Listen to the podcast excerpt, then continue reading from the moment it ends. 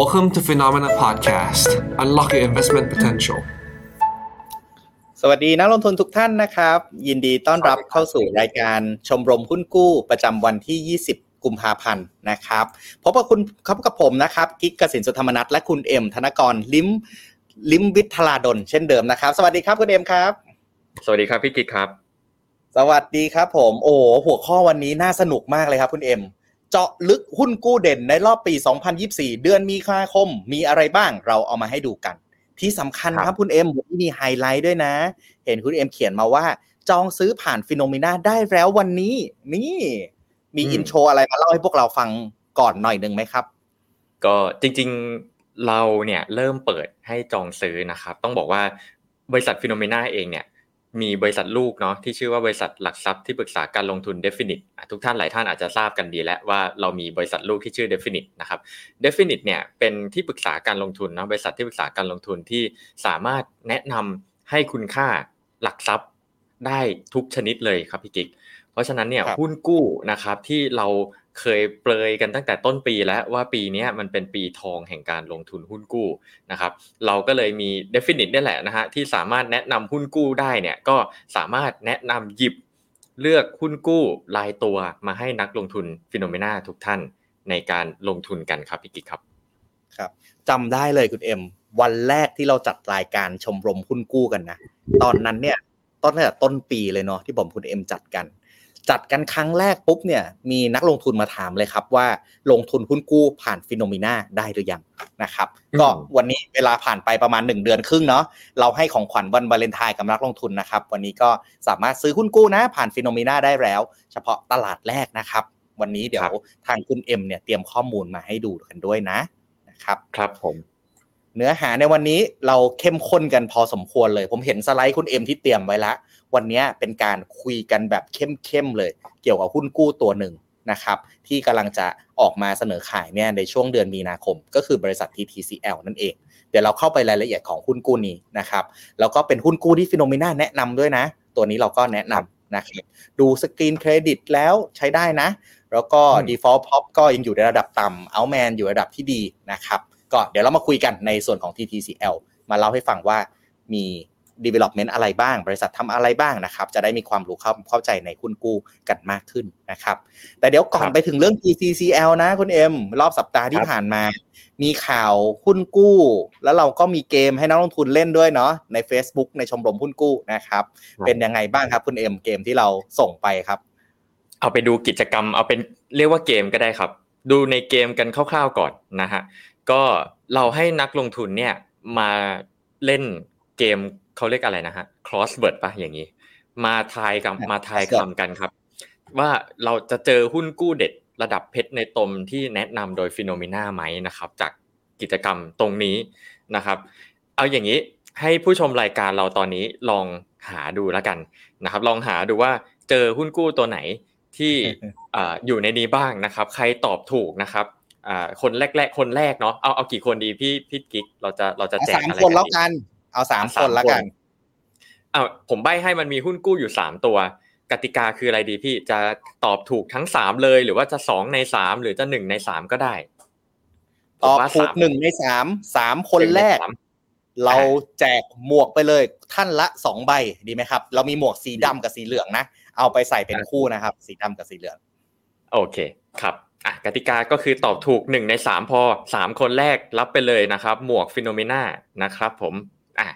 ลองร่วมสนุกกันเข้ามานะครับ ในนี้หาหาอะไรเจอนะครับ เออเราเราต้องฟรีซตัวหน้าจอนี้ทิ้งไว้ไหมเนี่ยแคป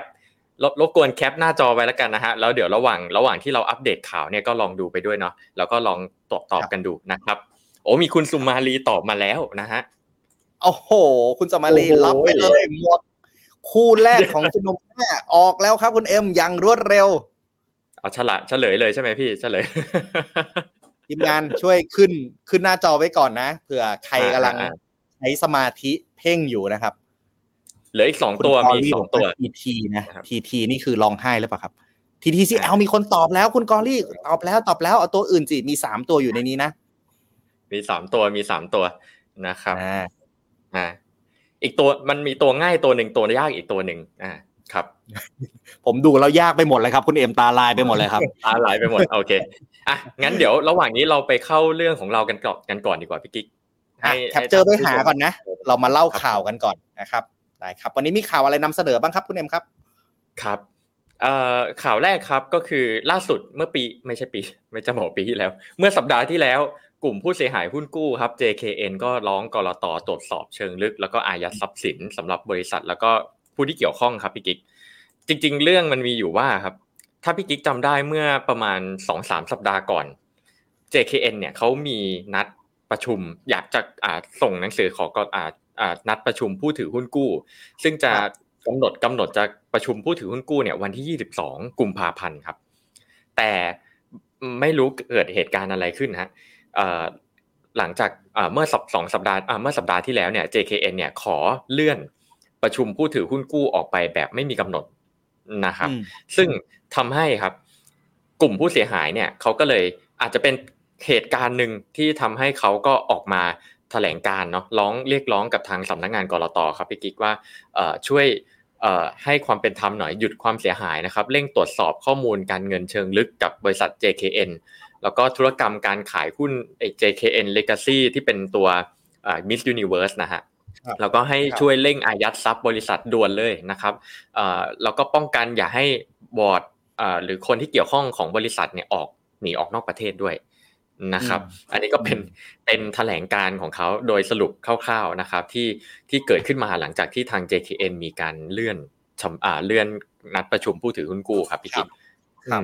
ก็เวลามีเหตุการณ์อย่างนี้เนาะคุณเอ็มแสดงว่าทางกรตหรือว่าผู้ถือหุ้นกู้ หรือว่าผู้บริหารสักคนเนี่ยอาจจะเริ่มได้กลิ่นอะไรแปลกๆเริ่มเฮ้ยมันมีอะไรซุกอยู่ใต้พรมหรือเปล่า เพราะว่าเมื่อก่อนขายไป พอขายให้เลกาซี่ไปเนี่ย มันก็ควรที่จะมีเงินสดกลับมาในบริษัทมากขึ้นถูกไหมแต่ตอนนี้ทุกคนรวมตัวกันบอกว่าเฮ้ยไปตรวจสอบหน่อย JKN มีอะไรบ้าง มีอะไรซุกอยู่ใต้พรมหรือเปล่าต้องอายัดทรัพย์ออกมาหรือก่อนหรือเปล่านะครับ ก็เป็น process ถัดไปเนาะของ JKN นะครับ ก็มีใครถือหุ้นกู้ JKN อยู่มั้งไหมครับ ท่านผู้ชมในห้องนี้ ถ้ามีถืออยู่นะ กดหนึ่งมาให้ผมกับคุณเอ็มหน่อยนะครับเผื่อถ้าเกิดว่ามีถืออยู่กันหลายท่านเนาะเราผมกับคุณเอ็มเนี่ยจะได้คอยช่วยติดตามข่าวสารในเรื่องของ JKN แล้วมาอัปเดตให้กับทุกท่านอีกครั้งหนึ่งนะครับครับดูไม่ค่อยดีเลยคุณเอ็ม JKN อืมครับ เพราะตอนแรกตอนที่เขานัดประชุมผู้ถือหุ้นกู้เนี่ยเราก็คาดการไว้เหมือนกันว่า เอ๊ะมันน่าจะเป็นมาท่าเดียวกันกับ ITD กับโกลคอนหรือเปล่าพี่กิ๊กที่อาจจะขออนุมัติเพื่อเลื่อนการชำระหนี้ออกไปอะไรต่างๆ เนี่ยแต่ว่าแต่ว่าเขาก็ตัดสินใจที่จะไม่อ่าที่จะยังไม่จัดประชุมเนาะมันก็เลยอาจจะเป็นทริกเกอร์หนึ่งที่ทำให้ผู้ถือหุ้นกู้ออกมาเรียกร้องกรตนะครับที่สำคัญเนี่ยคือไม่จัดประชุมไม่เท่าไหร่ แต่ว่าไม่ได้ให้เหตุผลด้วยว่าทำไมไม่จัดอยู่ดีก็ยกเลิกไปเลย อืมอันนี้แหละที่มันเริ่มมีกลิ่นแปลกๆนะครับ ติดตามกันต่อไปนะครับ ทุกคนใครมี JKN อยู่เป็นกำลังใจให้เอาใจช่วยนะครับ เราจะติดตามติดตามข่าวสารเรื่อง JKN แล้วก็มาอัปเดตให้กับนักลงทุนทุกท่านทราบต่อไปเรื่อยๆนะครับ ครับผมอะถัดไปครับเรื่องของ ACAP ครับ ก็สำนักงานกลตครับ ก็ล่าสุดมีประกาศจากบนเว็บไซต์กลตเลยนะฮะแจ้งเตือนผู้ถือหุ้นกู้นะครับ ACAP ทั้ง 7 รุ่นเนาะ ACAP คือบริษัทเอเชียแคปิตอลนะครับ ก็ที่ปัจจุบันอยู่ในช่วงคดีฟื้นฟูกิจการนะครับ ก็กลตแจ้งเตือนให้ผู้ถือหุ้นกู้เนาะใครมีหุ้นกู้ ACAP อยู่นะครับ ทั้ง 7 รุ่นนะครับ ก็ให้รีบไปยื่นคำขอชำระหนี้นะครับในคดีฟื้นฟูกิจการภายในวันที่ 12 มีนาคม 2567 นะครับ โดยที่วิธีการยื่นยื่นเพื่อขอรับชำระหนี้เนี่ยก็คือยื่นต่อยื่นผ่านระบบอิเล็กทรอนิกส์ได้นะครับ ก็ตามเว็บไซต์นี้เลยฮะ reoc ขีด service led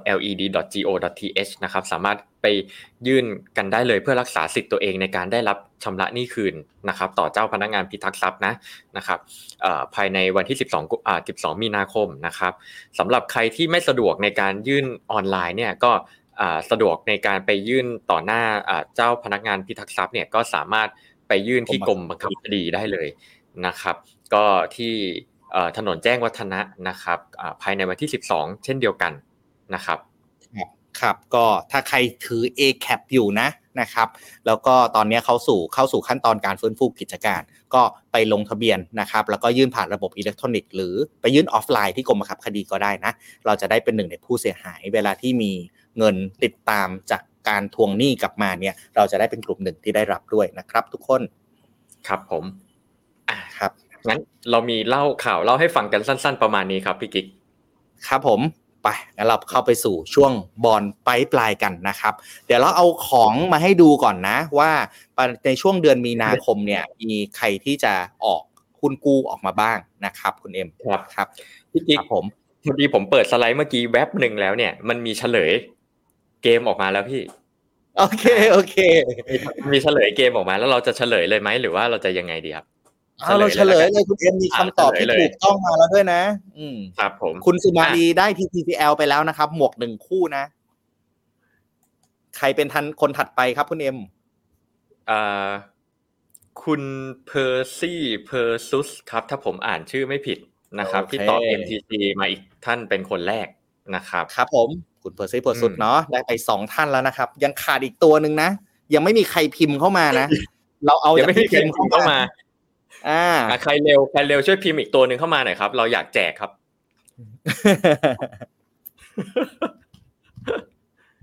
อะอะยังไม่มีใครพิมพ์เข้ามาอะพี่กิ๊กอัปเดต bond pipeline กันต่อจนกว่าจะมีคนพิมพ์เข้ามาได้ครับครับสำหรับเดือนมีนาคมนะครับ เดือนหน้านะ หุ้นกู้ออกใหม่เยอะเลยนะครับ 11 บริษัท 25 ชุดนะนะครับ เริ่มจากกลุ่ม Financial นะครับ มีอยู่ 2 บริษัทนะครับ ก็คือ MTC กับชโยกรุ๊ปนะครับ ใครเล็งกลุ่ม Financial อยู่เข้าไปดูได้นะ 2 ตัวนี้นะครับ ส่วนครับอะครับผม ส่วนเอ่อ property เอ่อ con- property construction นะครับ มี asset wise นะ MQDC APCS แล้วก็แสนสิรินะครับ แล้วก็ส่วนอื่นๆ เนี่ย มี TTCL ที่เพิ่มขึ้นมานะครับ จะเห็นว่านะ ผมมีวงตัวเขียวๆไว้นะครับ ทุกคนอยู่ 3 บริษัทนะ คือ MTC Asset Wise แล้วก็ TTCL นะครับ ซึ่ง 3 บริษัทนี้นะครับ เป็นหุ้นกู้ออกใหม่นะ เดี๋ยวผมจะให้รายละเอียดนะ ว่าหุ้นกู้คืออะไรบ้างนะครับ แล้วก็นักลงทุนที่สนใจหุ้นกู้ 3 ตัวนี้สามารถจองซื้อผ่านฟินโนมีนาได้แล้วนะครับ ทุกคน เดี๋ยวเราจะมีแบบฟอร์มออกมาให้นะ แล้วใครสนใจเนี่ยก็คือกรอกแบบฟอร์มได้เลย เดี๋ยวจะมีทีมงานฟินโนมีนาติดต่อไป ทุกตัวทั้ง 3 ตัวเริ่มต้นแค่แสนเดียวก็ลงทุนได้แล้วนะครับ ครับผมโอเคสำหรับ bond pipeline นะครับ วันนี้นะเราอยู่กันที่วันที่ 20 กุมภาพันธ์นะครับ ใครที่สนใจบอลของ B cap S cap โทษครับ S cap นะ ตอนนี้มีขายอยู่นะ เป็นวันแรกที่เปิดจอง S cap นะครับ ให้อายุเนี่ย2-4ปีนะ ดอกเบี้ยอยู่ประมาณ 4%ครึ่งถึง 5%ต้นนะครับ ในวันนี้วันเดียวกัน จริงๆ วันนี้มีบอลขายเยอะนะครับ มีกันกุลด้วยนะ ที่ขายมาตั้งแต่เมื่อวานนะครับ มีทรัพย์สีไทยที่เริ่มขายวันนี้นะครับ แล้วก็ตัวสุดท้ายมี PL เนี่ยอะไร PM PL อะผมครับ แล้วก็มีอะ PL อีกตัวหนึ่งนะครับ อยู่สามตัวนะครัที่บขายกันอยู่นะครับโอเคสำหรับเดือนมีนาคมนะครับ ในหน้าถัดไปเนาะจะเห็นไหม ว่า MTC เนี่ยเรตติ้งเป็น Triple B บวกนะครับแล้วก็เริ่มซื้อได้เริ่มจองซื้อได้ตั้งแต่วันที่ 5 มีนาคมเป็นต้นไปนะครับ TTCL เป็นตัวหนึ่งที่เราแนะนำนะ จองซื้อได้วันที่ 15 นะครับ ใครสนใจ TTCL วันที่ 15 กำเงินไว้ให้ดีๆ มาลงทุนบอล TTCL rating Triple B นะครับแล้วอายุ2ถึง2.6 ปี ดอกสูงทีเดียวนะครับ รวมถึง Asset Wise นะครับ ตัวสุดท้ายที่จะเปิดจองซื้อเนี่ยในช่วงวันที่ 29 มีนาคม ถึงวันที่ 2 เมษายนนะครับ Rating ก็เป็น Triple B เหมือนกัน อายุ 1.6 ถึง 2.1 ปี ดอกดีนะครับ Asset Wise ตัวนี้ดอกไปถึง 6.25%สูงสุดนะครับ พิจารณาดอกเบี้ยกับความเสี่ยงคู่กันนะครับ ใน Asset แต่ละตัวบอลแต่ละตัวที่เราลงนะครับ เดี๋ยววันนี้นะเรามีวิเคราะห์ TTCL โดยละเอียดให้กับทุกคนได้ชมกันนะครับ ครับ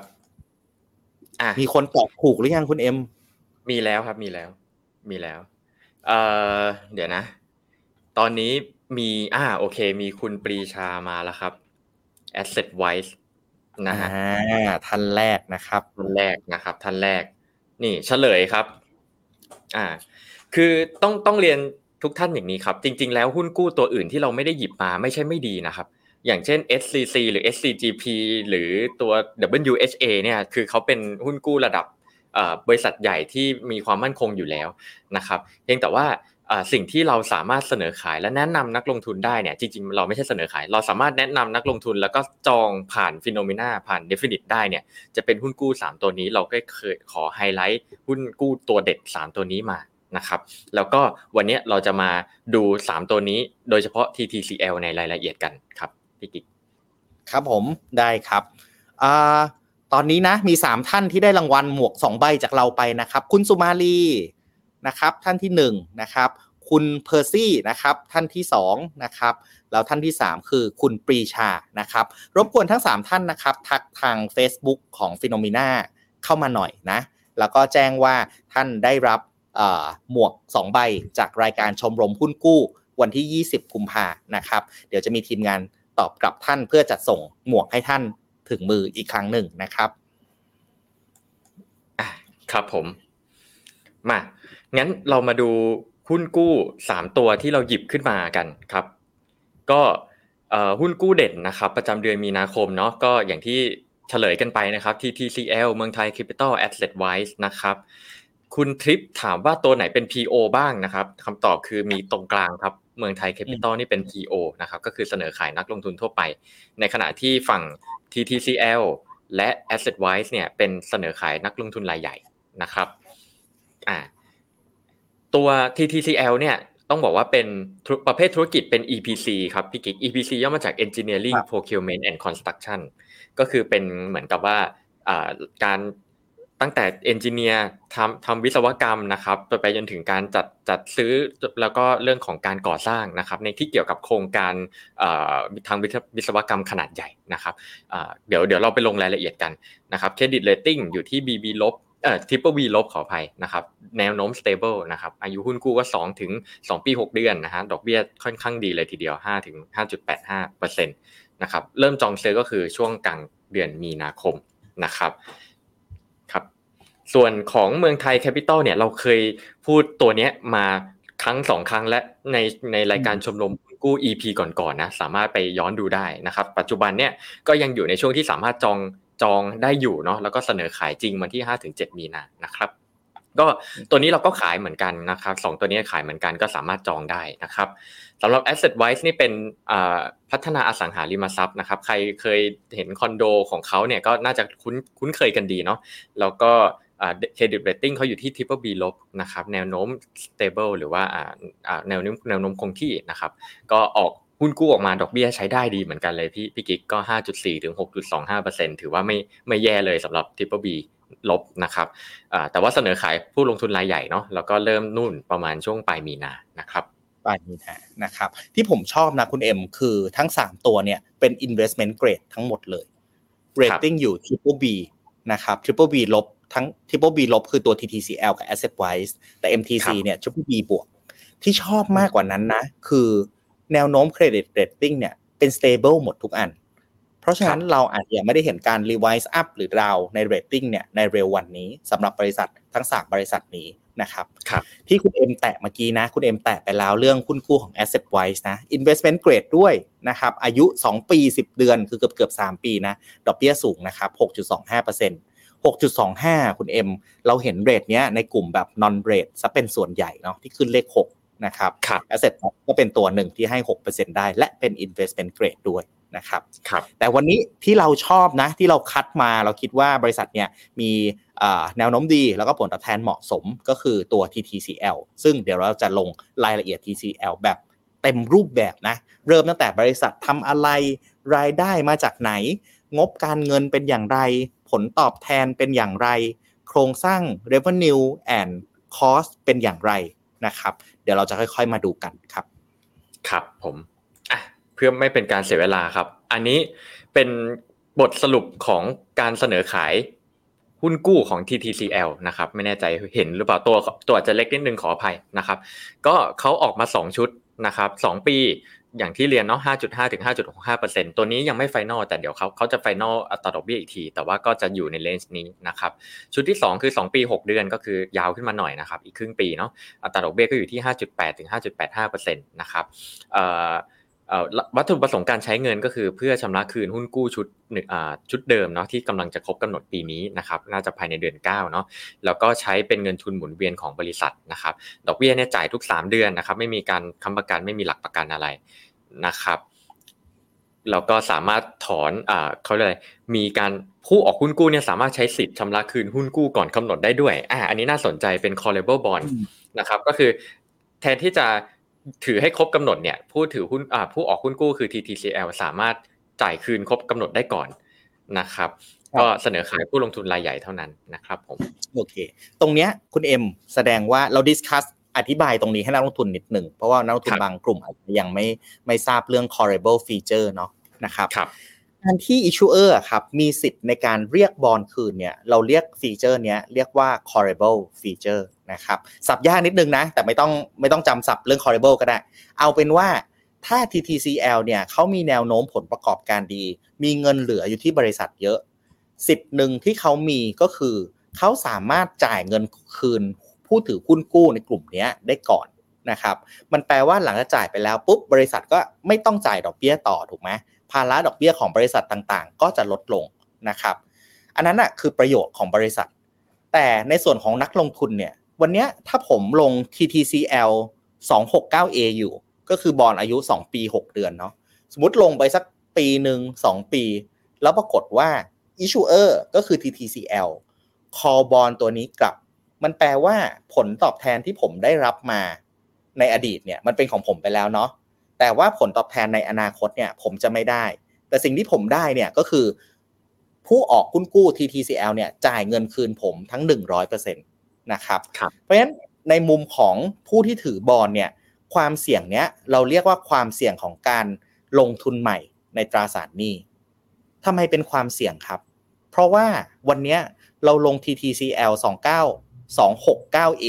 นะครับ2ปี 6 เดือนได้เรทที่สมมติ 5.85 แล้วกันนะครับ สมมติว่า 2 1 ปีผ่านไปปรากฏว่า TTCL call bond กลับ ผมไปลงทุนใหม่ ดอกเบี้ยที่ผมได้อาจจะต่ำกว่า 5.85 ก็ได้นะครับ นี่คือความเสี่ยงของการ roll over bond นะครับแต่ว่าความเสี่ยงเนี้ยบางบริษัทก็ call นะคุณเอ็มแต่บางบริษัทก็ไม่ call เหมือนกันนะครับ อันนี้ต้องแล้วแต่บริษัทนะต้องบอกว่าเป็นออปชันเนาะเป็นสิทธิ์ของบริษัทในการเลือกว่าจะถ่ายถอนก่อนกำหนดหรือไม่นะครับ ซึ่งอันเนี้ยเขาบอกว่าจะถ่ายถอนก่อนกำหนดได้ตั้งแต่วันที่ 20 มีนาคม 2568 เป็นต้นไปนะครับ นั่นหมายความว่าต้องถือ ต้องต้องอายุหนึ่งปีอะครบหนึ่งปีก่อนถึงจะเริ่มถ่ายถอนก่อนกำหนดได้ หรือหรือ หรือถ้าเขาไม่ใช้สิทธิ์ถ่ายถอนก่อนกำหนดก็ก็ไปจนจบสองปีหรือสองปีหกเดือนค่อยชำระคืนทีเดียวก็ได้นะครับครับลักษณะบอลที่มี callable feature แบบนี้เนาะก็มักจะ call เนี่ยคนที่ได้ประโยชน์เนี่ยคือ TT TTCL ถูกไหมครับ พอ TTCL TTCL ได้ประโยชน์เนี่ยคนที่ออกคุ้นกู้แบบที่มี call feature เนี่ยเขาก็มักจะให้ผลตอบแทนส่วนเพิ่ม มาอีกนิดนึงนะครับ เพื่อที่จะชดเชยกับความเสี่ยงที่เพิ่มขึ้นนะครับ จริงๆ ไม่ใช่ความเพียนที่เพิ่มขึ้นหรอกมันคือการที่ issuer เนี่ยสามารถ call ได้ก่อนกำหนด เราก็ได้รับเงินทั้งหมด ถ้าเกิดว่าเขาคออยู่ดีนะครับครับ ณ จังหวะนี้อาจจะคอไม่กลัวครับ กลัวไม่จ่าย กลัวไม่จ่ายคืนมากกว่าครับผม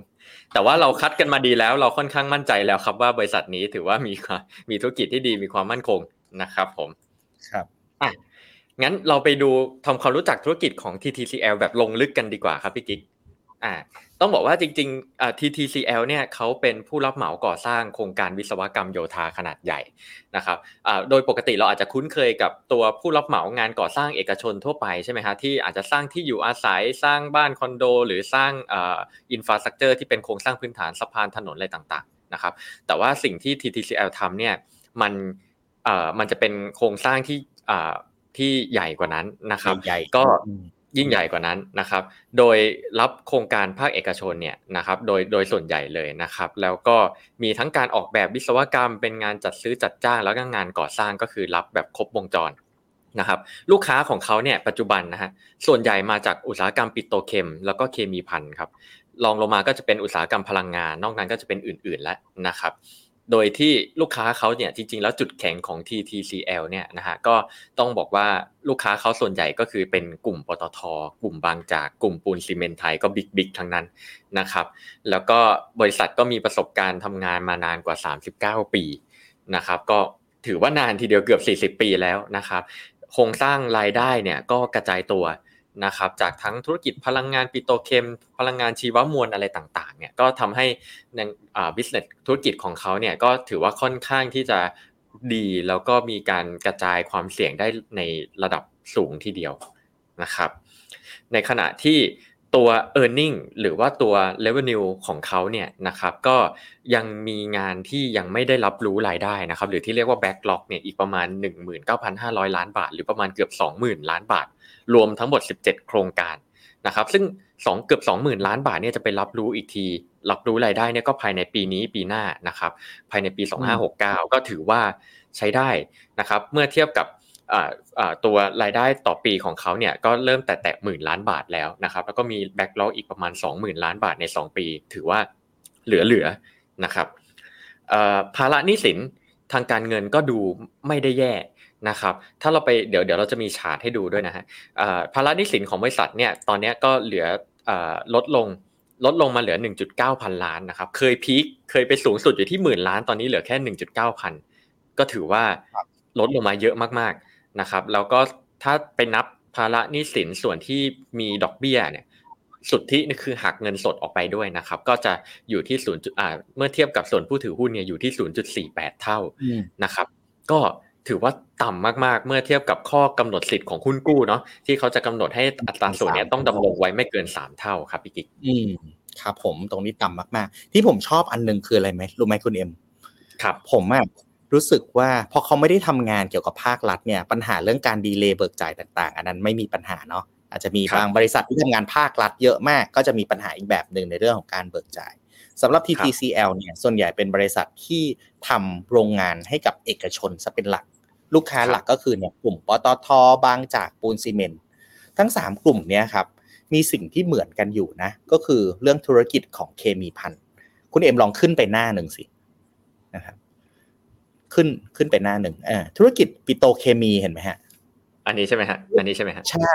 ใช่ครับครับธุรกิจปิโตเคมีเนี่ยเป็นสี่สิบสองเปอร์เซ็นตนะของธุรกิจ TTCL ทั้งหมด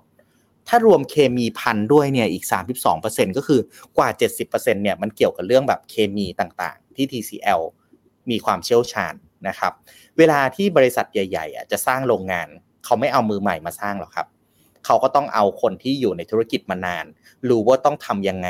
มีโน้ตฮาวมีโนเลจในการออกแบบและสร้างโรงงานขึ้นมาได้นะครับ ซึ่งบริษัทที่มี track และคอร์ดระดับ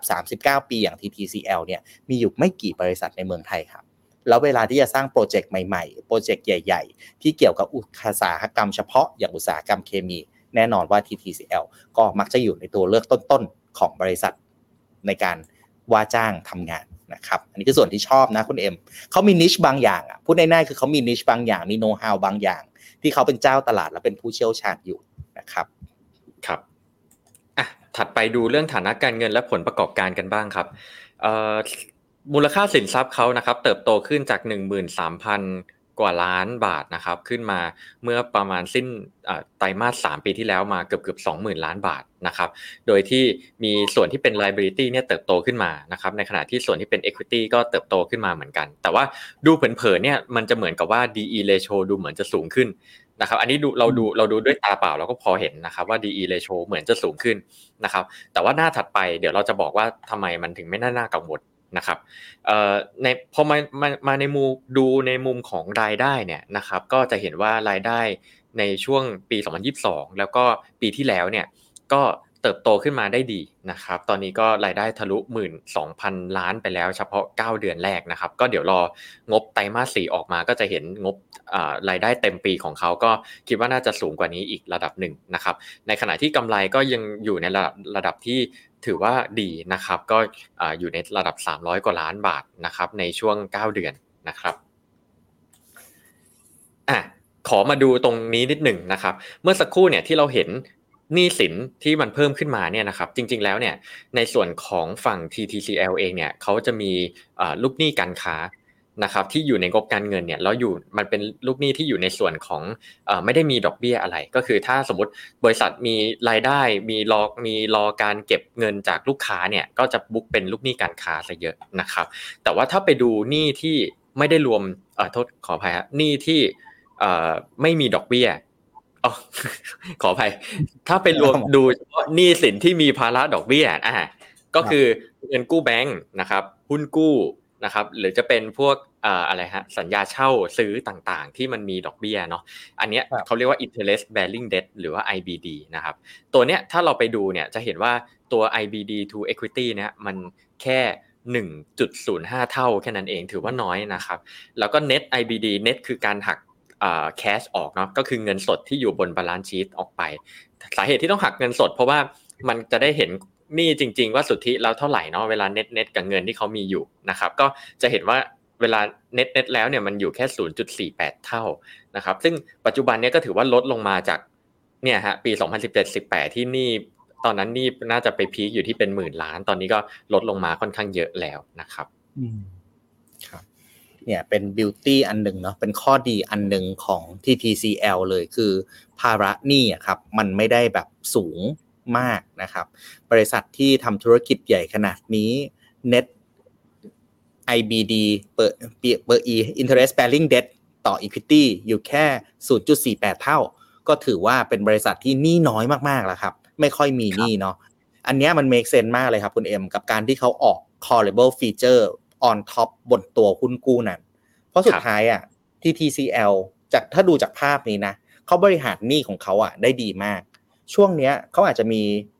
ความต้องการบางอย่างก็คือเอาหนี้ก้อนใหม่ไปโลหนี้ก้อนเก่า ที่กำลังครัจะบหมดอายุช่วงเดือน9ใช่ไหม249 A ใช่ไหมคุณเอ็มใช่ครับ พอไปโรอันนั้นหมดปุ๊บเนี่ย แต่ว่าดูความพยายามของ TTCL สิครับ ไม่ได้เริ่มแค่ปีนี้นะ พยายามมาหลายปีแล้ว ที่จะทำให้เด็ดของตัวเองอะมันลดลงเรื่อยๆนะครับเพราะฉะนั้นในอนาคตนะก็ในฝั่งของหนี้เนี่ยก็ยังมีดูมี potential ที่ดีนะครับ ยังดูปลอดภัย บริษัทไม่ได้กู้เยอะเกินไป ไม่ได้ over leverage นะครับ ครับ ไปดูเรื่องของ rating อันดับความน่าเชื่อถือกันบ้างนะครับ ก็ TRIS TRIS rating เนี่ยนะครับเพิ่งปรับอันดับความน่าเชื่อถือของ TTCL ขึ้นเมื่อเดือนธันวาคมปีที่แล้วนี้เองนะครับ จากเดิมนะครับระดับ credit rating อยู่ที่ double B บวก B 2 ตัวแล้วก็บวกที่เป็นอ่า positive เนาะตอนนี้ปรับขึ้นมาเป็น triple B ลบ stable นะครับ ก่อนหน้านี้เป็นเป็น non investment grade อยู่ครับพี่กิ๊กแล้วก็ปรับขึ้นมาเป็น investment grade นะครับอ่าที่มีที่มีแนวโน้มเป็น stable นะครับ แสดงว่าเอ่อการมีแนวโน้มเป็น stable อย่างที่พี่กิ๊กแจ้งสักครู่ก็คือว่าเอ่อเราเขาจะไม่ได้มีการปรับอ่า rating ขึ้นหรือลงในเร็วๆนี้เนาะถ้าถ้าจะมีการปรับขึ้นก็เขาจะต้องเปลี่ยนแนวโน้มอันดับเป็น positive ก่อน หรือถ้าจะเป็นปรับลงเขาก็จะมีการเปลี่ยนแนวโน้มเป็น negative ก่อนอะไรเงี้ยฮะถ้าเป็น stable ก็คือแสดงว่า ยังยังไม่ได้มีอาจจะไม่ได้มีปรับอะไรตอนนี้นะก็ก็ค่อนข้างคงที่อยู่นะครับ โดย t r i s เองเนี่ยก็ให้เหตุผลครับว่าผลการดำเนินงานของบริษัทเนี่ยก็ฟื้นตัวอย่างต่อเนื่อง แล้วก็รายได้ก็เกินกว่าหมื่นล้านบาทต่อปีไปแล้วนะครับสองก็คือภาระหนี้ที่ลดลงก็คือทริสก็เห็นเหมือนกันว่าภาระหนี้ที่ลดลงเนี่ยมันทำให้บริษัทแข็งแกร่งขึ้นนะครับสามก็คือผลการผลงานในธุรกิจรับเหมาเนี่ยก็เป็นที่ยอมรับในอุตสาหกรรม ก็แน่นอนแหมลูกค้ากลุ่มปูน กลุ่มปตทอืมนะครับ นำข้อสี่ทั้งนั้นนะนะดังนั้น รายได้เงินปันผลที่ค่อนข้างสม่ำเสมอนะครับ จากการลงทุนในโครงการโรงไฟฟ้า พอดีว่าเขาก็มีไปลงทุนโรงไฟฟ้าด้วยในพม่านะครับ แต่ว่าอันเนี้ยลงทุนแล้วได้ตังค์ก็คือเริ่มมีรายได้ปันผลเข้ามาแล้วนะฮะโดยที่ที่น่าจะเป็น cash flow ที่สม่ำเสมอที่สามารถมาจ่ายดอกเบี้ยได้นะครับ สุดท้ายก็คือเรื่องการขยายธุรกิจไปยังเอ่อการผลิตเชื้อเพลิงชีวมวลอัดเม็ดเนี่ยซึ่ง อันนี้อาจจะยังไม่ได้ proven นะแต่ว่าถ้ามีการถ้ามันประสบความสำเร็จแล้วเนี่ยทริสเรตติ้งก็มองว่าน่าจะช่วยเพิ่มรายได้และกำไรได้ในระยะยาวนะครับ ในขณะที่ความเสี่ยงพี่กิ๊กก็เรื่องของการแข่งขันอืมที่คู่จะแข่รุงนแรงเนอะขึ้นคู่แข่งแล้วก็เรื่องของต้นทุนวัสดุก่อสร้างและค่าแรงที่มันก็ขึ้นขึ้นลงลงส่วนใหญ่เป็นทางขึ้นมากกว่า แล้วก็ลักษณะวงจรขึ้นลงไซเคิลของอุตสาหกรรมนี้ต่างๆ ที่ทริสอ่าอ่าอ่าเป็นปัจจัยที่ต้องจับตามองนะครับ ความสวยงามอย่างหนึ่งนะคุณเอ็มคือการที่ TTCL เนี่ยเพิ่งได้การปรับอันดับเรตติ้งจาก non investment grade มาเป็น investment grade นะครับ อันนี้คือความสวยงามอย่างหนึ่งของ TTCL ถามว่าสวยงามยังไง ดูดอกเบี้ยที่เขาจ่ายสิครับสองปีกว่าจ่ายดอกเบี้ย เกือบหกเปอร์เซ็นต์ห้าจุดแปดอะ เออ มันจ่ายยังกับแบบเป็นเป็นบริษัทพวก non-rate นะ แต่จริง ๆ วันเนี้ย TTCL ก็ถือว่าเป็นบริษัทที่มี credit rating แล้วเรียบร้อยนะครับเพราะฉะนั้นผมว่าจังหวะนี้แหละคุณเอ็มตั้งแต่เดือนธันวาที่เขาได้รับอัปเกรดมาถึงวันเนี้ยเขายังไม่ได้มีการออกหุ้นกู้เลย แล้วการออกหุ้นกู้ครั้งเนี้ยมันอาจจะเป็นการปล่อยผีก็ได้เนาะรอบสุดท้ายที่ให้ดอกสูง เพราะว่าเขาเพิ่งพ้นจาก non investment grade เข้ามาเป็น investment grade นะครับ อันนี้เป็น beauty อันหนึ่งที่น่าสนใจนะครับ ครับ ไปเปรียบเทียบกับเพื่อนๆกันบ้างนะครับเอ่อ fundamental 6 f 2อะไรนะพี่ m 2 m อ่ามากันอีกแล้วนะครับ เราก็มาดูเรื่องของอัตราส่วนสภาพคล่องนะครับ อัตราส่วนในการชำระหนี้ระยะสั้นว่าเป็นยังไงบ้างเมื่อเทียบกับเพื่อนๆนะครับ TTCL เนี่ย current ratio อยู่ที่ 0.96 ถามว่า มันดูดีไหมมันไม่ได้ดูแย่แต่มันก็ไม่ได้ดูดีมาก ก็คือถ้าถ้าเทียบกันแล้วเนี่ยอ่าอ่าถ้าเทียบกับทีอ่าตัวตัวอื่นๆเนี่ยแน่นอนไทยโพลีคอนดูดูแย่กว่า แต่ว่าตัวอ่าตัว BJCHI เนี้ยอันเนี้ยถือว่าดูดีเลยนะครับ แล้วก็ในส่วนของ IBD to equity นะครับก็จะก็ที่เราเห็นนะฮะว่าตัว IBD to equity เนี่ยถือว่าต่ำ เอาจริง ๆ ต่ำนะครับ ก็ถ้าเทียบกับเพื่อนเนี่ยเพื่อนอยู่ที่ 1.52 ตัวนี้อาจจะน้อยหน่อย น้อยหน่อยก็ไม่เป็นไร แต่ว่าในแง่ของตัว IBD to equity 0.4 นี่ถือว่าไม่ไม่ได้แย่ ก็ง่าย ๆ คือถ้าเทียบกับ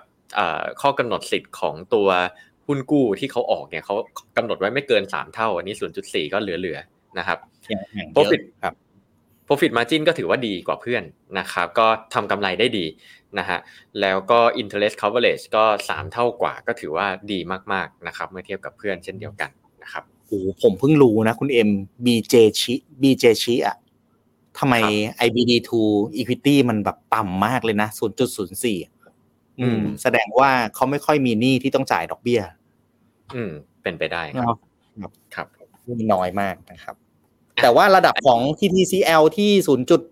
โทษครับ TTCL ที่0.4ถือว่าไม่เยอะนะครับ ถือว่าเป็นระดับแบบ IBD per equity ที่ค่อนข้างต่ำแล้วนะ ก็ในเรโชตรงเนี้ยก็ยังแบบน่าสนใจแล้วก็ยังดูดีอยู่นะครับ ครับผมเอ่อ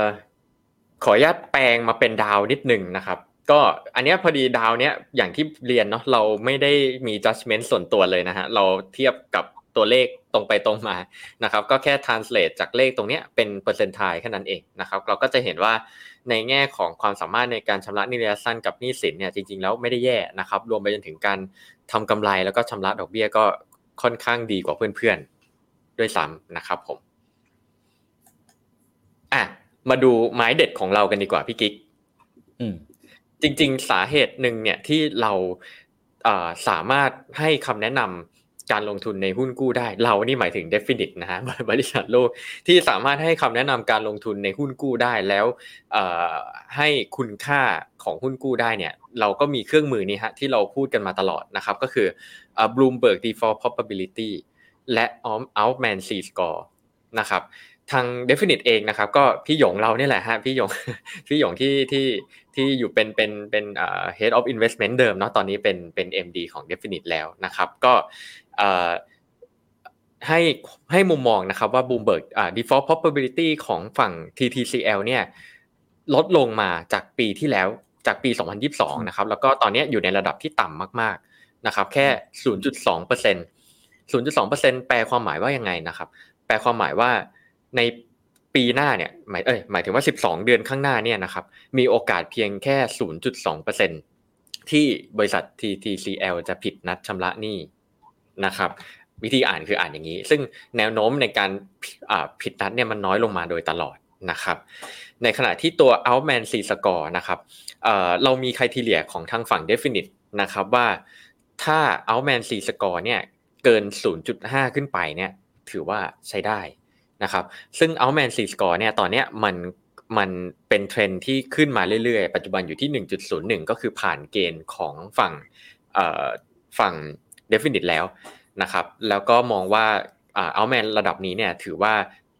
โอกาสในการผิดนัดชำระหนี้ก็จะต่ำนะครับต่ำมากใช่ ผมว่าเอาแมนอะคุณเอ็มที่ดีขึ้นเนี่ยมันมาจากเรื่องหนี้ต่างๆ ที่ค่อย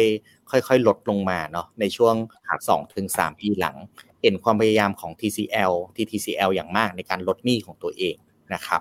สำหรับ default prop เนาะเห็นรูปนี้บางคนอาจจะตกใจว่า เฮ้ยพี่ทำไมปี 22 มันขึ้นมาเยอะจัง นะครับ default prop อะครับเบื้องหลังของมันเนี่ยบูมเบิร์กเขาคำนวณ default prop จากการเคลื่อนไหวของราคาของ TTCL ประกอบกับงบการเงินด้วยนะครับในช่วงปี 22เนี่ยผมจำได้เลยช่วงนั้นเนี่ยสิ่งที่เกิดขึ้นมันคือเรื่องของอยู่ในยังอยู่ในช่วงปีของโควิดเนาะ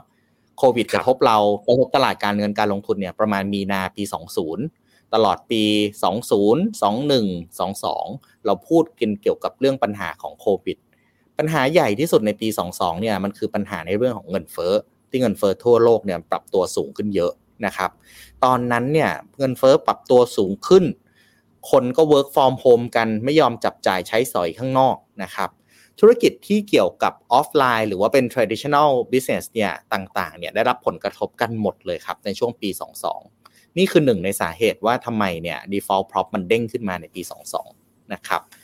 หลังจากปี 22 ไปเนาะภาคธุรกิจเริ่มเห็นว่าการกลับมาเข้าสู่วิถีชีวิตปกติ คนเริ่มออกจากบ้านจับจ่ายใช้สอยมากขึ้น ผลิตเริ่มสร้างบ้านใหม่กันมากขึ้น ผลิตภัณฑ์ทางที่เกี่ยวกับพวกปิโตรเคมีและเคมีต่างๆ ต้องการมากขึ้น ความต้องการในการสร้างโรงงานพวกนี้มันก็เยอะขึ้นเช่นกันนะครับนี่คือสาเหตุว่าทำไม business outlook ของ TTCL เนี่ยเริ่มดูดีขึ้นในช่วงหลายปีหลัง แล้วก็หนี้ของเขาที่สำคัญนะครับหนี้ตกลงมาเยอะมาก นะครับ เพราะฉะนั้นในมุมโมเมนตัมทั้ง 2 อันนะ ทั้งดู Bloomberg default probability แล้วก็ Altman Z-Score สำหรับ TTCL ยังดูดีนะครับ ครับผม งั้นเรามาสรุปกันนิดนึงก่อนไปอีกตัวหนึ่งแล้วกันนะพี่พี่กิ๊กก็คือ TTCL เนี่ยเราไล่ factor มาหมดแล้วปัจจัยที่ทำให้เราชอบตัวนี้เป็นพิเศษเนาะอย่างแรกก็คือธุรกิจนะครับขอ recap อีกนิดนึงก็คือธุรกิจเนี่ยก็เป็นธุรกิจที่มั่นคงมีลูกค้า ที่เป็นบริษัทขนาดใหญ่หลายหลายหลายบริษัทนะครับ ฐานะทางการเงินในปัจจุบันก็ถือว่าดีผลประกอบการที่ผ่านมาก็เติบโตได้อย่างดี รวมไปจนถึงเรื่องของอ financial ratio เรื่องความสามารถในการทำชำระหนี้การความสามารถในการทำกำไรต่างๆ ก็ยังอยู่ในเกณฑ์ดีอัตราส่วนหนี้สินต่อทุนที่มีอ่าหนี้สินที่มีดอกเบี้ยต่อทุนก็ลดลงมาอยู่ในระดับต่ำแล้วก็สุดท้ายก็คือเรื่องของ default probability ที่ ค่อนข้างที่จะลดลงมาต่ำมากๆนะครับรวมถึง outman c score ที่อยู่ในขาที่มันขึ้นมาอยู่อยู่ในระดับหนึ่งคะแนนถ้าเกิน 0.5 ถือว่าดีนะครับผมเอ้คุณเอ็มมาแล้วมาแล้ว คุณปูรุตนะครับ ถามว่าถ้าจะจองซื้อผ่าน Definite ต้องทำอย่างไรบ้างครับ ครับผมณรุตกดชนอีก 3 หน้านะ เราขอพูดให้ครบ 3 ตัวก่อน เราเพิ่งพูด TTCL ไปตัวแรกนะครับ เดี๋ยวขอ MTC กับ Asset Wise อีกนิดเดียว MTC กับ Asset Wise เราอย่างละหนึ่งหน้าเท่านั้นเราเคยพูดไปแล้วเดี๋ยวมา recap ให้ฟังนะครับครับคุณเอ็ม recap ให้ฟังนิดนึงครับ ก่อนเข้าไปเรื่องของการจองซื้อกันนะครับ ได้ครับ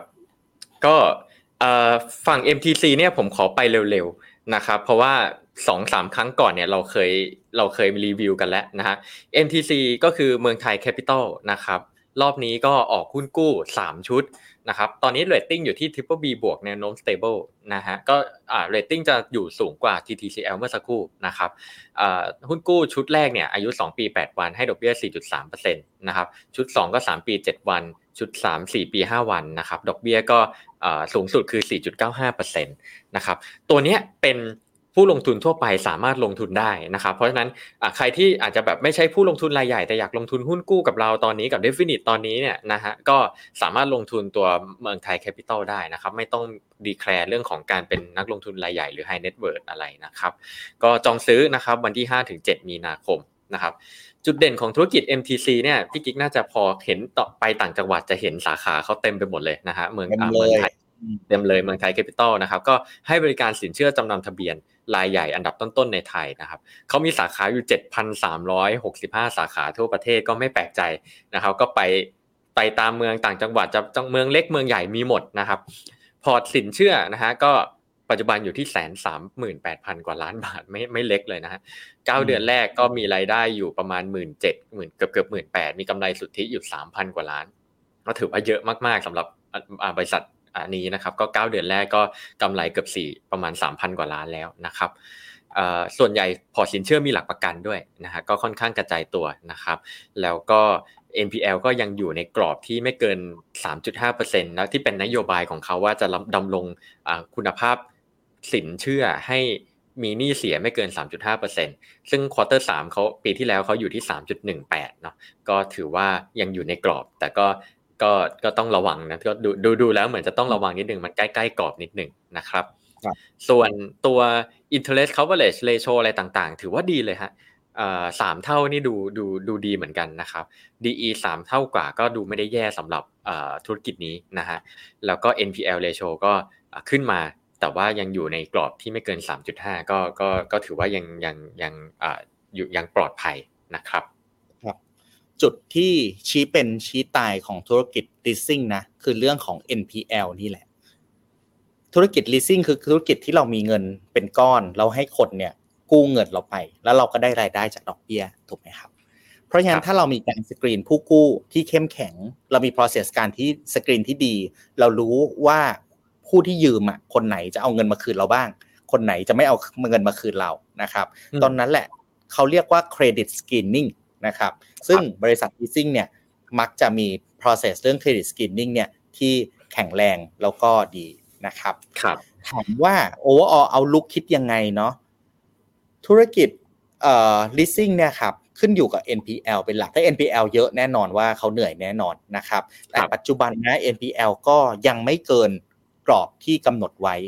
ที่สำคัญคือเราเห็นเศรษฐกิจโลก เห็นเศรษฐกิจไทย เห็นนักท่องเที่ยวที่ค่อยๆ กลับมาในประเทศไทยนะครับ ความเชื่อผมลึกๆว่าประเทศไทยในปี 2024 เนี่ย เราน่าจะมี GDP growth มากกว่าปี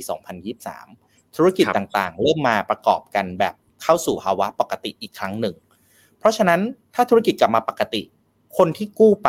เขามีรายได้ต่างๆ เข้ามาเขาก็มีเงินที่จะจ่าย เงินกู้ได้ NPL ก็จะน่าน่าจะไม่สูงมากนะครับ อันนี้เป็น point แรก point ที่2คืออย่างนี้คุณเอ็มเมืองไทยแคปิตอลเนี่ย หลัก ๆ คือเขาจำนำทะเบียนรถถูกไหมจำนำทะเบียนรถมันแปลว่าคุณต้องเอาทะเบียนอะมาตึ๊งไว้ นี่แหละคือทรัพย์สินของพอร์ตที่เอามา เอามาค้ำประกันไว้นั่นเองนะครับรบรถก็มีหลายรูปแบบเนาะถ้าเป็นรถเชิงพาณิชย์เยอะส่วนใหญ่รถเชิงพาณิชย์จะราคาไม่ค่อยตก รถกระบะต่างๆ รถบรรทุก 6 ล้อ 10 ล้อ รถแมคโครอย่างเงี้ยราคาไม่ค่อยตกนะครับ แต่ที่ราคาตกเยอะๆเนี่ยจะเป็นแบบรถส่วนตัวที่ราคาตกกันเยอะเนาะนะครับครับ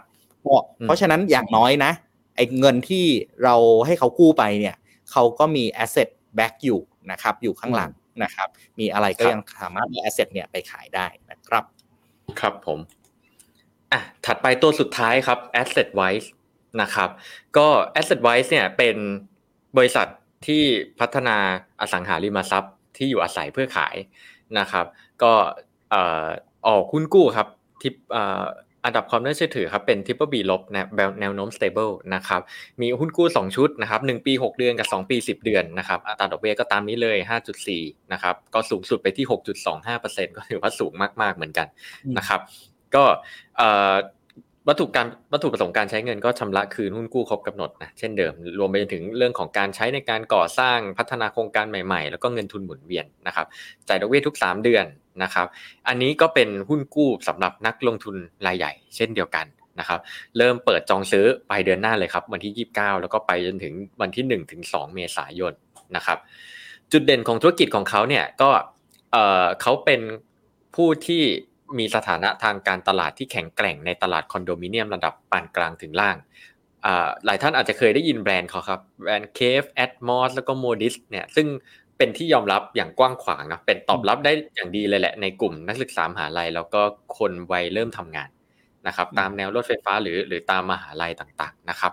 ผลการดำเนินงานปฏิบัติของบริษัทเนี่ยก็มี backlog ที่พอสมควรเนาะแล้วก็มีการเติบโตจากโครงการใหม่เยอะนะครับ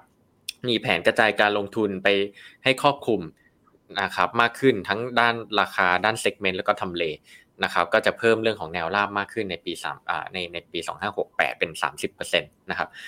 ไปดูสินทรัพย์เรื่องของ growth ของ revenue กับกับรายได้แล้วเนี่ยก็อ่า revenue กับกำไรแล้วเนี่ยก็ถือว่าดูดีเลยครับพี่กิ๊กก็ปี2ปีที่ผ่านมาเนี่ยก็ทำกำไรได้ปีละพันกว่าล้าน แล้วก็เก้าเดือนแรกก็ไปแล้วเจ็ดร้อยกว่าล้านนะครับก็ถือว่า ครับอ่าเร็วหนึ่งกับกำไรเติบโตได้อย่างดี คือเล่นเลโชถือว่า 3.27 ก็ถือว่าดีนะครับ interest coverage ก็ดีนะครับ อัตราชำระดอกเบี้ยได้เกิน 2 เท่าของกำไรดำเนินงานที่ถือว่าดีนะครับ DE ratio ก็ดูไม่ได้สูงนะครับ2เท่ากว่า ก็ก็ถือว่าน่าจะใกล้ใกล้เคียงกับค่าเฉลี่ยของอุตสาหกรรมครับผม Asset Wise เนาะก็เป็น Developer ที่อยู่ในตลาดมาระยะใหญ่แล้วนะครับ ก็หลักๆเขาทำคอนโดมิเนียมระดับกลางล่างเนาะนะครับ ก็แบรนด์ต่างๆ ที่เคยเห็นนะ คุณเอ็มเคยเห็นไหม เคยเข้าไปวิสิตโครงการไหมครับ ไม่เคยวิสิตแต่ผมผมเห็นโมดิสบ่อยครับ แต่ว่าไม่ได้ไม่ได้ไม่ได้เห็นแบบพวกอ่าพวกแบรนด์อะเคฟที่ผมอาจจะไม่เคยเห็นอ่าแต่ว่าผมเห็นบางแอปตัวเนี้ยเห็นบ่อยใช่ใช่ครับผมพี่เคยเห็นทั้งโมดิสเหมือนกันนะครับพอเป็น developer นะครับทุกคนเขาก็มีที่ดินเป็น asset อยู่เนาะเวลาจะพัฒนาพื้นที่ดินขึ้นมาให้มันเป็นคอนโดต่างๆ เขาก็นิดเนี่ยแหละครับนิดการออกหุ้นกู้เพื่อระดมทุนจากภาค ประชาชนเนาะเอาไปสร้างคอนโดและขายต่อไปนะครับหลักๆ ความเสี่ยงหลักๆ ของหุ้นกู้ asset wise เนี่ยก็คือความเสี่ยงของ property developer นั่นเองนะครับครับสร้างเสร็จแล้วขายได้ก็สบายไป ถ้าขายไม่ได้ก็อาจจะเกิดปัญหาบ้างนะครับ แต่ส่วนครับใหญ่นะ property developer เหล่านี้มีการออกหุ้นกู้ แล้วก็เวลาหุ้นกู้ใกล้ๆครบกำหนด ก็มักจะออกมาเพื่อ roll over อยู่แล้ว อย่างที่เราครับเห็นกันในช่วงเดือนมกรากุมภาที่ property developer เนี่ยออกมาออกหุ้นกู้กันเยอะมาก ๆเลยนะครับ ครับอะคุณเอ็มสามตัวละตามสัญญาเรามาสรุปหน่อยซิมีตัวไหนบ้าง นี่ครับ มีคุณสุพรถามมาพอดีครับอืมว่าสามหุ้นกู้ที่นำเสนอวิเคราะห์แล้วตัวไหนน่าลงทุนมากที่สุดอะพี่กิ๊กก่อน ชอบตัวไหนมากที่สุดครับพี่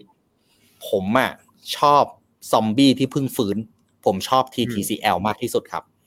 คโอรับกาสหนึ่งนะผมรู้สึกว่าดอกเบี้ยที่ TTCL ให้วันเนี้ยครับ เขาให้ 5.85%นะคุณสุพร ซึ่งมันสูงเหมือนพวกหุ้นกู้นอนเรทเลยนะ ทั้งๆทที่เขาเป็นหุ้นกู้ที่เป็น investment grade ด้วยซ้ำนะครับ อันนี้คือสิ่งที่ผมชอบ ดอกมันสูง ดอกสูงใครๆก็ชอบเนาะ ชอบที่สองก็คือผมรู้สึกว่า TTCL เนี่ยไม่ได้ต้องการที่จะก่อหนี้ไปเยอะๆ เพื่อดำเนินธุรกิจ เขาก่อหนี้เมื่อเขาจำเป็น และเขาต้องการลดหนี้เขาก็เหมือนเราอะครับ ที่อยากเป็นคนที่ไม่มีหนี้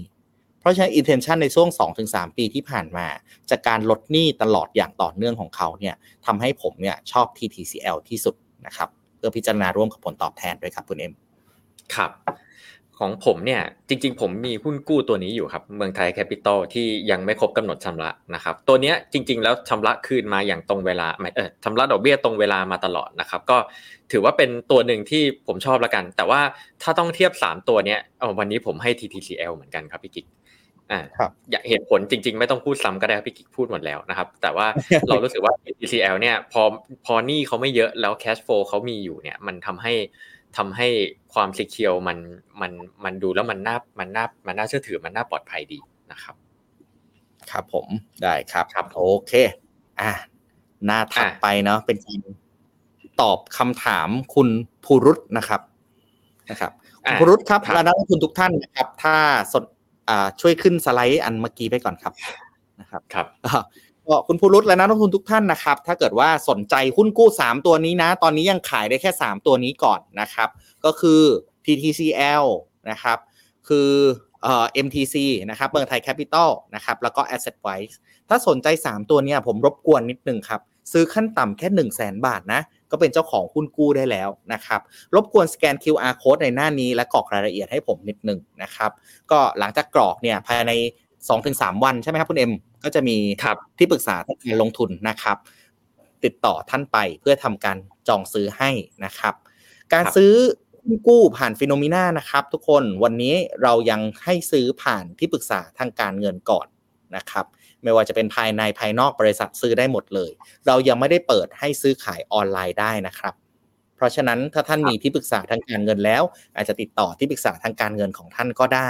หรือถ้า ท่านจำไม่ได้แล้วว่าที่ปรึกษาทางการเงินฉันคือใครนะครับ หรือว่าอยากที่จะลงทุนด้วยตัวเอง ก็สามารถสแกน QR code อันนี้ เราก็กรอกข้อมูลทำมาได้นะครับ เรามีทีมงานเตรียมตัวอยู่นะ ที่จะให้บริการทุกท่านนะครับ ครับผมอะมีหลายท่านถามมาเยอะครับ คุณนัทพรและคุณ CR ครับว่าเกณฑ์ High Net Worth หรือผู้ลงทุนรายใหญ่เนี่ย ต้อง ต้องเป็นแบบไหนถึงจะผ่านเกณฑ์นะครับอพอดีผมไม่ได้เตรียมสไลด์แต่ผมสามารถแจ้งตรงนี้ได้นะครับ ก็ผู้ที่จะเป็นนักลงทุนรายใหญ่นะครับ ต้องผ่านเกณฑ์สองสองอสองหมวดด้วยกัน หมวดแรกคือหมวดเรื่องของรายได้และทรัพย์สินนะครับ หมวดที่ 2 คือเรื่องของความรู้และประสบการณ์ลงทุนนะครับส่วนใหญ่เนี่ย ความรู้และประสบการณ์ลงทุนจะไม่ค่อยมีปัญหาเพราะส่วนใหญ่นักลงทุนฟิโนเมนาก็ลงทุนในหลักทรัพย์ต่างๆ อยู่แล้วนะครับก็เลยอันข้อนี้สามารถติ๊กได้นะครับ แต่ข้อส่วนที่เป็นนักลงทุนรายใหญ่ที่เป็นฝั่งรายได้และทรัพย์สินเนี่ยนะครับเลือกอย่างใดอย่างหนึ่งนะครับมีให้เลือก 3 3 ทางที่จะพิสูจน์การเป็นนักลงทุนรายใหญ่นะครับอย่างแรกก็คือเรื่องของรายได้นะครับต้องมากกว่า 3 ล้านบาทต่อปีนะครับอันนี้ทางแรก แต่สมมติว่า ไม่เลือกพิสูจน์ทางนี้ก็ได้นะครับ ไปพิสูจน์เรื่องของสินทรัพย์นะครับ เช่นเงินฝากนะครับ หรือที่ดินที่ดินที่ไม่ไม่ได้รวมที่อยู่อาศัยนะฮะต้องมากกว่า 50 ล้านบาทนะครับ อันนี้คือวิธีที่ 2 ในการพิสูจน์นะครับ วิธีที่ 3 ก็คือเงินลงทุนในหลักทรัพย์ ก็คือกองทุนรวมหุ้นหุ้นกู้อะไรต่างๆเนี่ยแหละฮะเงินลงทุนในหลักทรัพย์เนี่ยมีมากกว่า 8 ล้านขึ้นไป นะครับอันนี้ก็จะสามารถเอามาพิสูจน์ สมมตินักลงทุน Finnomena นะครับที่มีพอร์ตการลงทุนกับ Finnomena เกิน 8 ล้านขึ้นไป สามารถ cap พอร์ตมาแปะได้เลยว่า อันนี้เป็นให้ส่งเป็นหลักฐานให้กับบริษัทหลักทรัพย์ที่ขายขายเสนอขายหุ้นกู้เนาะตอนนี้เรามี partner กับทาง Asia Plus แล้วก็ Yuanta นะครับก็ทางฝั่งบริษัทหลักทรัพย์ต้นทางเนี่ยเขาก็จะมีการเหมือนกับว่าพิสูจน์หลักฐานว่าเป็น high net worth จริงไหมนะครับแต่ท่านใดนะครับที่ ไม่ได้เป็น high net worth นะครับไม่ไม่ต้องเสียใจนะครับ เราก็มีหุ้นกู้เมืองไทยแคปิตอลที่เสนอขายผู้ลงผู้ลงทุนทั่วไปได้เหมือนกันนะครับ ก็อันนี้จะไม่ต้องไปยืนยันเรื่องของการส่งหลักฐานเรื่องของการทำ high net worth เลยนะครับผมครับโอ้ที่คุณเอ็มตอบเนี่ยตอบคำถามคุณ CR ไปด้วยเลยเนาะก็คือเกณฑ์ของผู้ลงทุนรายใหญ่ นะครับสรุปคือมี 3 เกณฑ์ครับทุกคน 1 เกณฑ์รายได้เนาะมากกว่า 3 ล้านบาทต่อปี 2 เกณฑ์ทรัพย์สินที่ดินคอนโดต่างๆนะครับไม่รวมบ้านตัวเอง 50 ล้าน สุดท้ายคือเกณฑ์ลงทุนนะครับเกณฑ์ลงทุนก็คือทุกอย่างครับหุ้นกู้ตราสารหนี้กองทุนรวมอะไรก็แล้วแต่ที่คุณลงทุนอยู่เกิน 8 ล้านขึ้นไป ถือว่า qualify for high net worth investor นะครับ ผมคุณเอ็มคุณฮาชิบะถามมานะ คุณฮาชิบะนี่แฟนพันธ์แท้ครับอ่านะอ่าคุณฮาชิบะแฟนพันธ์แท้แล้วก็มาเคยพูดคุยกันในชมรมหุ้นกู้กันบ่อยนะครับจำได้อ่าฟิโนยังไม่มีตลาดรองใช่ไหมครับ ยังไม่มีแต่ แต่มีแต่ อ่าพี่กิ๊กยังไงดี ก็สิ่งหนึ่งนะคุณฮาชิบะที่เราแบบเห็นตั้งแต่ปลายปีที่แล้วเนี่ยก็คือในช่วงปลายปีเราจะออกกลยุทธ์การลงทุนของปีหน้ามา ปลายปี 23 แล้วก็ออกของ 24 มานะครับหนึ่งในสิ่งที่เราเห็นเนี่ยคือ once in a decade opportunity มันคือโอกาสดีๆ ที่ 10 ปีจะมีสักครั้งหนึ่ง มันคือเรื่องของการลงทุนในบอลครับ เพราะฉะนั้นเนี่ยตั้งแต่ต้นปีนะ คุณเอ็มเนี่ยพยายามที่จะเอาบอลทั้ง primary และ secondary เนี่ยมาขายผ่านแพลตฟอร์ม Finnomena ให้ได้นะครับ เพราะฉะนั้นวันนี้เปราะที่1เนี่ยสำเร็จแล้วนะ ก็คือ primary bond สามารถขายผ่าน Finnomena ได้ โดยเราอยู่ในบทบาทการ refer ลูกค้าไปที่บริษัทหลักทรัพย์ ที่เป็น partner กับ Finnomena นะครับ next step นะ ตอนนี้คุณเอ็มกำลังแบบโอ้โหเคี่ยวเข็นอย่างหนักมากๆนะครับมีคุณเอ็มกับคุณจอยเนาะนะครับช่วยกันดันมากๆในเรื่องของ secondary bond นะครับเราอยากที่จะเป็นคนทั้งซื้อและขาย secondary bond ได้ เพราะฉะนั้นเรื่อง secondary bond เนี่ยเรากำลังทำอยู่ คิดว่าปลายเดือนนี้ หรือว่าภายในเดือนหน้าก็น่าจะออกมาให้กับนักลงทุนสามารถซื้อขาย secondary bond บน ฟิโนเมนาได้นะครับ แต่ว่าการให้บริการในช่วงแรกๆเนี่ยเรายังให้บริการผ่านที่ปรึกษาทางการเงินก่อนนะครับ ถ้าคุณฮาชิบะยังไม่มีที่ปรึกษาทางการเงินเนี่ยผมแนะนำว่าวันนี้ควรรีบติดต่อหาที่ปรึกษาทางการเงิน หรือพิมพ์เข้ามาก็ได้ครับ เดี๋ยวผมกับคุณเอ็มหาให้สักท่านหนึ่งเนาะอย่างอย่างนี้ครับพี่กิ๊กเราวันนี้เราใจดีครับพี่ก็คืออขอขอเอาสไลด์ผมขึ้น QR เมื่อกี้นิดนึงจริง ๆ QR เนี้ยสามารถนะครับ ใครที่ไม่มีที่ปรึกษาทางการเงินครับ เราใจดีครับ ส่งมาได้เลยครับ ถ้าสนใจลงทุนหุ้นกู้กับเรานะครับ เดี๋ยวไม่ภายในหนึ่งถึงสองวันทำการ เราจะมีเจ้าหน้าที่ติดต่อไปนะครับ ถึงแม้ว่าไม่มีที่ปรึกษาการเงิน ก็มาลงทุนหุ้นกู้กับเราได้ครับ อ่า ครับผม ครับผมเอาคุณคุณวีวินวีบอกใช้ฟินได้ไหมเออยังไม่ได้นะ ยังไม่ได้นะครับ คุณวีวินวิทยังไม่ได้นะครับ ยังใช้ฟินไม่ได้ครับ ฟินยังซื้อใช้ได้เฉพาะกองทุนรวมก่อนนะครับ ครับผม ครับผมก็อะวันนี้หอมปากหอมคอประมาณนี้เนาะคุณเอ็มเราก็ถือว่าเราได้มาแจ้งนักลงทุนนะ ว่าวันนี้สามารถซื้อ primary bond หรือว่าบอลตลาดแรกเนี่ยผ่านฟิโนเมนาได้แล้วนะครับ ผมเข้าใจว่าช่วงนี้เราเข้มข้นกันพอสมควรเลยคุณเอ็มเรานักลงทุนหลาย ๆ คนเนี่ยน่าจะเริ่มเข้ามาสอบถามนะนะครับ เราให้สอบถามได้ทางไหนบ้างครับ หรือว่าให้เข้าไปที่ชมรมหุ้นกู้ดีครับคุณเอ็มครับ ง่ายสุดคือมาทางชมรมหุ้นกู้ได้เลยครับ อ่ามาชมรมหุ้นกู้ได้เลยนะครับ ก็ใครยังไม่เข้าชมรมครับสแกน QR เข้าร่วมกลุ่มนะครับ ตอนนี้ชมรมหุ้นกู้มี 2,700 กว่าคนแล้วก็เติบโตขึ้นเรื่อยๆ เราอยากได้สักหมื่นคนอ่าเราอยากได้ขอสักหมื่นคนช่วยกันหน่อยนะครับ มาพูดคุยกันมาเป็นสมาชิกกันได้ แล้วถ้ามีคำถามเรื่องชมรมเรื่องเรื่องหุ้นกู้อะไรต่างๆ อัปเดตข่าวสารกัน ก็มาแชร์ลิงก์มาอะไรกันได้นะครับับ ก็เราก็ทางผมเองทาง พี่กิ๊กทางคุณจอยเองเนี่ยก็จะมีการแชร์ข่าวสารแลกเปลี่ยนอะไรกันได้ตลอดเวลานะครับ ก็มาเป็นสมาชิกมาเป็น community กันนะครับ ครับผมมีอะไรเข้ามาถามได้หมดเลยนะ ไม่ใช่แค่คุณกู้ 3 ตัวที่เราขายอยู่นะ TTCL MTC แล้วก็แล้วก็ Asset Wise ไม่ใช่แค่ 3 ตัวนี้นะครับ มีตัวไหนถืออยู่เฮ้ยกลัวจังเลยตัวนี้ได้ยินข่าวมามีปัญหาอะไรต่างๆ เข้ามาโพสต์ถามในชมรมหุ้นกู้ได้เลย ผมเห็นเดินผ่านคุณเอ็มคุณจอยนะ เปิดหน้านี้อยู่ทั้งวันนะครับ ไม่ได้ไม่ได้เปลี่ยนหน้าไปไหนเลยนะครับครับโอเค แล้วเรามีงานอะไรครับคุณเอ็ม อ่าอันนี้ให้พี่กิ๊กโฆษณาดีกว่าครับ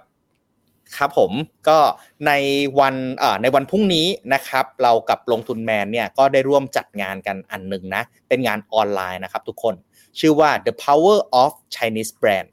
พลังของแบรนด์ของประเทศจีนเนี่ยจะเป็นยังไงบ้างนะครับล่าสุดเนี่ยทางบลจทาริสเนี่ยได้ออกกองทุนที่ชื่อว่าMEGA10 China ขึ้นมา ซึ่งเป็นกองทุนที่ลงทุนในแบรนด์เจ๋งๆ แบรนด์ดีๆ แบรนด์ top ๆ ของประเทศจีนทั้งหมดนะครับที่สำคัญนะคุณทีเรียในการเลือกแบรนด์ลงทุนเนี่ยคือเขาจะไม่เลือกพวกบริษัทที่รัฐบาลมาถือหุ้นนะครับเพราะว่า policy ภาครัฐในจีนเนี่ยเปลี่ยนได้ตลอดเนาะเพราะฉะนั้นเขาจะดูบริษัทเอกชนเป็นหลัก นะครับ ก็ถ้าใครสนใจนะสแกน QR code อันนี้นะครับ เป็นงานฟรีนะ รับชมได้ฟรีไม่มีการเก็บค่าใช้จ่ายใด ๆ นะครับ ได้พบกับคุณเจษได้พบกับทางคุณทีน่า แล้วก็ทางทีมงานของลงทุนแมน เราจะมา discuss กันเรื่องประเทศจีนในวันพรุ่งนี้นะครับ ครับผมครับ มีงานมีอีกอันนึงนะครับ พรุ่งนี้นะ เราจัดปีนี้เราออกมา communicate ให้ investor รับฟังกันรัวๆนะครับพรุ่งนี้เรามีเรื่องของประเทศจีน แบรนด์แบรนด์ใหญ่ในประเทศจีนเนาะแล้ววันศุกร์นะครับที่ 23 นะนะครับพบกับคุณแบงค์นะครับ Mr. Messenger ในรายการเจาะลึกกองทุนเด็ดสไตล์ Messenger นะครับ concept ของรายการไม่มีอะไรเลยครับ มันคือ ask me anything อยากรู้อะไรในเรื่องการลงทุนมาถามคุณแบงค์ได้เลย ในวันศุกร์นี้นะครับ ผมเวลา 6 โมงถึง 1 ทุ่มครึ่งนะครับ ผ่านทางซูมนะ ใครที่ สามารถใครที่ต้องการเข้ารับชมเนี่ยสามารถสแกน QR code ตรงนี้เพื่อรับชมฟรีได้เช่นเคยนะครับ ครับผมโหคุณคุณเอ็มผมขออีกคำถามหนึ่งได้ไหมมีคนเยาะเย้ยเรา คุณวราลักษ์บอกว่านะครับวลโกเบกมีทั้งสองอย่างนะคะ ใช่ครับเขามีทั้งสองอย่างแล้วครับเขาทำมานานแล้วครับ คุณวราลักษ์ครับ เราเพิ่งเริ่มทำกันนะครับ จุดหลักๆ ของฟิโนเมนาเนี่ย เราไม่ได้ต้องการที่จะมีทุกอย่างในโลกใบนี้นะ แต่เราอะต้องการมีทรัพย์สินที่เรามีความสามารถในการวิเคราะห์ แล้วแนะนำได้ออกมาให้กับนักลงทุนนะครับ เพราะฉะนั้นคำตอบคือ เดี๋ยวเราก็จะมีทั้ง2ออย่างครับ คุณวราลักษ์ครับ ถ้าเรามีแล้วมาอุดหนุนทางฟิโนมีนาบ้างนะครับ แล้วก็ในระหว่างนี้เนาะเราจะค่อยๆ พัฒนาแพลตฟอร์มขึ้นไปเรื่อยๆนะครับ โดยที่เราเนี่ยจะเน้นถึงเรื่องการสกรีน เราไม่ได้ต้องการเป็นคนขายที่แค่ขายได้ แต่เราต้องการเป็นคนขายที่ออกมาแนะนำกับนักลงทุนได้ ออกมาเผยทั้งความเสี่ยงและความดีงามของหุ้นกู้แต่ละตัว ให้นักลงทุนเห็นว่าแต่ละตัวเนี่ยมันมีบิวตี้อะไร และมีความเสี่ยงอะไรที่ต้องระวังนะครับโอเคครับผมก็เป็นทั้งหมดของวันนี้นะครับในรายการชมรมหุ้นกู้นะครับ วันนี้ก็ได้แก่เวลานะประมาณสักสองทุ่ม ผมกับคุณเอ็มขออนุญาตลาไปก่อนนะครับขอบคุณทุกท่านที่ติดตามรับชมกันวันนี้นะครับถ้าเห็นว่ารายการของเราดีและเป็นประโยชน์ให้กับนักลงทุน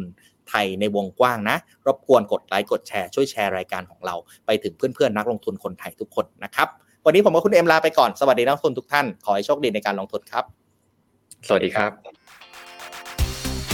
บริการที่ปรึกษาการลงทุนส่วนตัวจากฟิโนมีนาจะช่วยให้คุณสามารถจัดการการลงทุนจากคำแนะนำของมืออาชีพด้านการลงทุน ที่คอยดูแลและปรับพอร์ตการลงทุนของคุณให้เป็นไปตามเป้าหมาย สนใจรับบริการที่ปรึกษาการลงทุนส่วนตัว สมัครได้ที่